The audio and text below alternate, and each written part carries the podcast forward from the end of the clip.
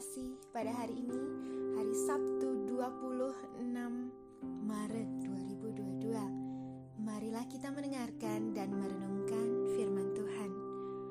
Bacaan kita pada hari ini diangkat dari kitab Hosea bab 6 ayat 1 sampai 6. Mari kita terus maju untuk mengenal Tuhan.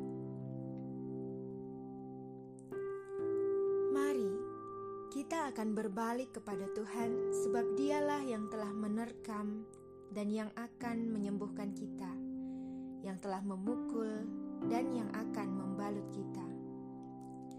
Ia akan menghidupkan kita sesudah dua hari. Pada hari yang ketiga, Ia akan membangkitkan kita, dan kita akan hidup di hadapannya. Marilah kita mengenal dan berusaha bersungguh-sungguh mengenal Tuhan ia pasti muncul seperti fajar. Ia akan datang kepada kita seperti hujan, seperti hujan pada akhir musim yang mengairi bumi. Apakah yang akan kulakukan kepadamu, hai Efraim? Adakah yang kulakukan kepadamu, ya hai Yehuda? Kasih setiamu seperti kabut pagi, dan seperti embun yang hilang pagi-pagi benar. Sebab itu aku akan meremukkan mereka dengan perantaraan nabi-nabi. Aku akan membunuh mereka dengan perkataan mulutku, dan hukumku keluar seperti terang. Sebab aku menyukai kasih setia dan bukan korban kesembelihan, dan menyukai pengenalan akan Allah lebih daripada korban-korban bakaran. Demikianlah sabda Tuhan. Syukur kepada Allah.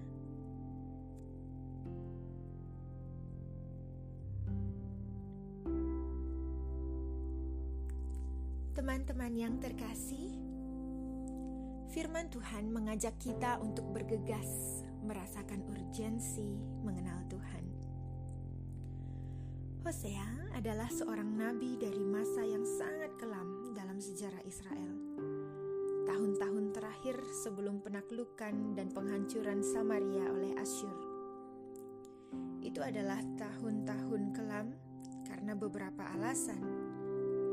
Tetapi nabi mencatat satu hal yang menjadi akar dari semua alasan, yakni tidak tahu bagaimana mengenali kehadiran Tuhan dan tanda-tandanya. Dan memang benar, karena jauh di hati kita, kita juga berjuang untuk mengenali tanda-tanda zaman dan masa prapaskah juga merupakan saat yang tepat untuk itu. Kasih setiamu, kata Nabi, seperti kabut pagi dan seperti embun yang hilang pagi-pagi benar.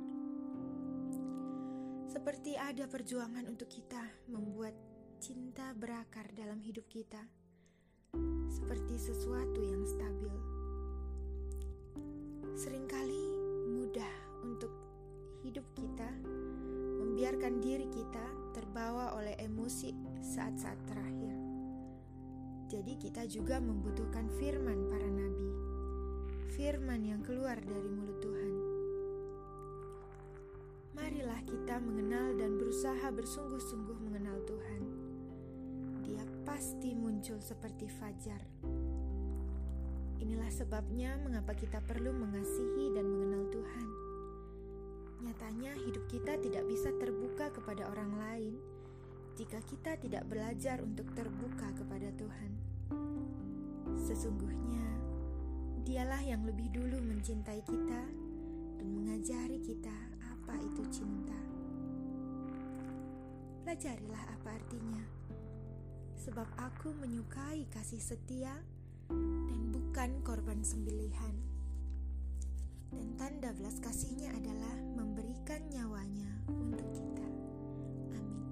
Pada hari ini kita berdoa doa Fijili.